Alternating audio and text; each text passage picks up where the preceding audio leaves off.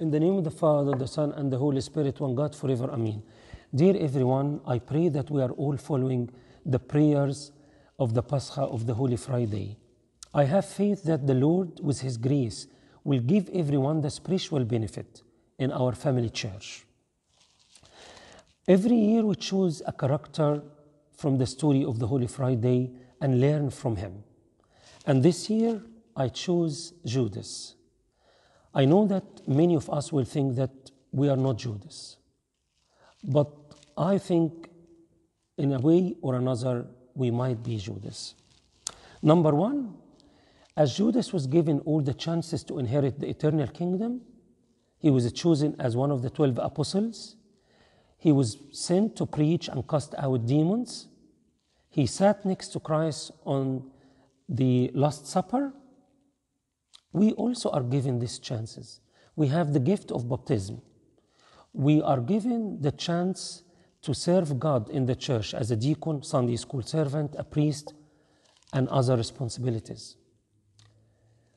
He lost his chance deliberately. It's because he realized that his purpose is not going to be achieved.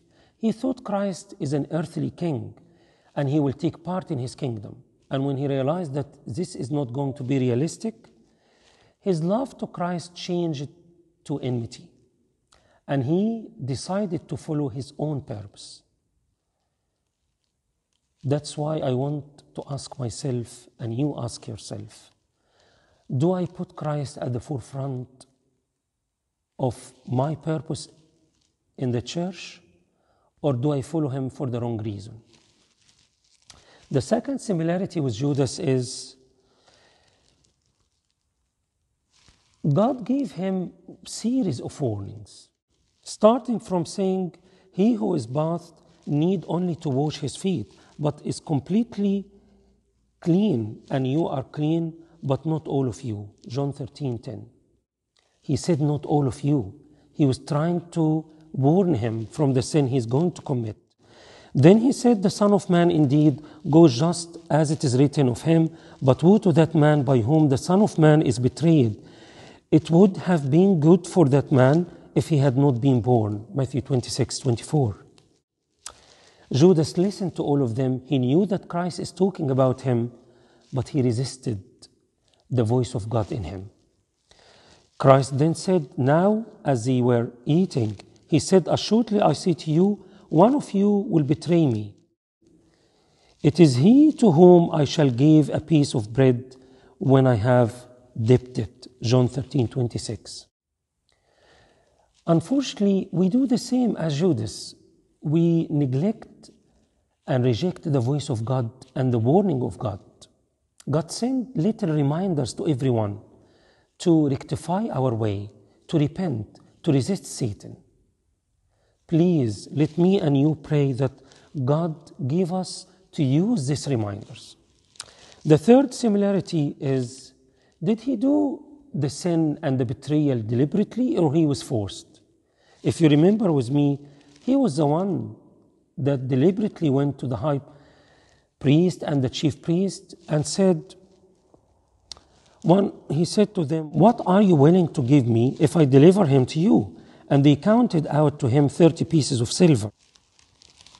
I want to ask myself and ask you, what is the value of Christ for you and me? Is he worth 30 pieces of silver or he is the most precious person in our life, whole life? I pray that Christ give me today and you that he is the most precious person in our life as he saved us and bought us by his blood. Another similarity, he regretted his sin too late. I think this is what happened with us most of the time. We actually realize that we wanted Christ and we regret our sin when it is too late and unrectifiable. I have sinned by betraying innocent blood, and they said, What is that to us? You see to it. Matthew 27 4. Please, Lord, help me and my brothers and sisters to regret the sin early when it is not too late, or perhaps even before we started and offer repentance.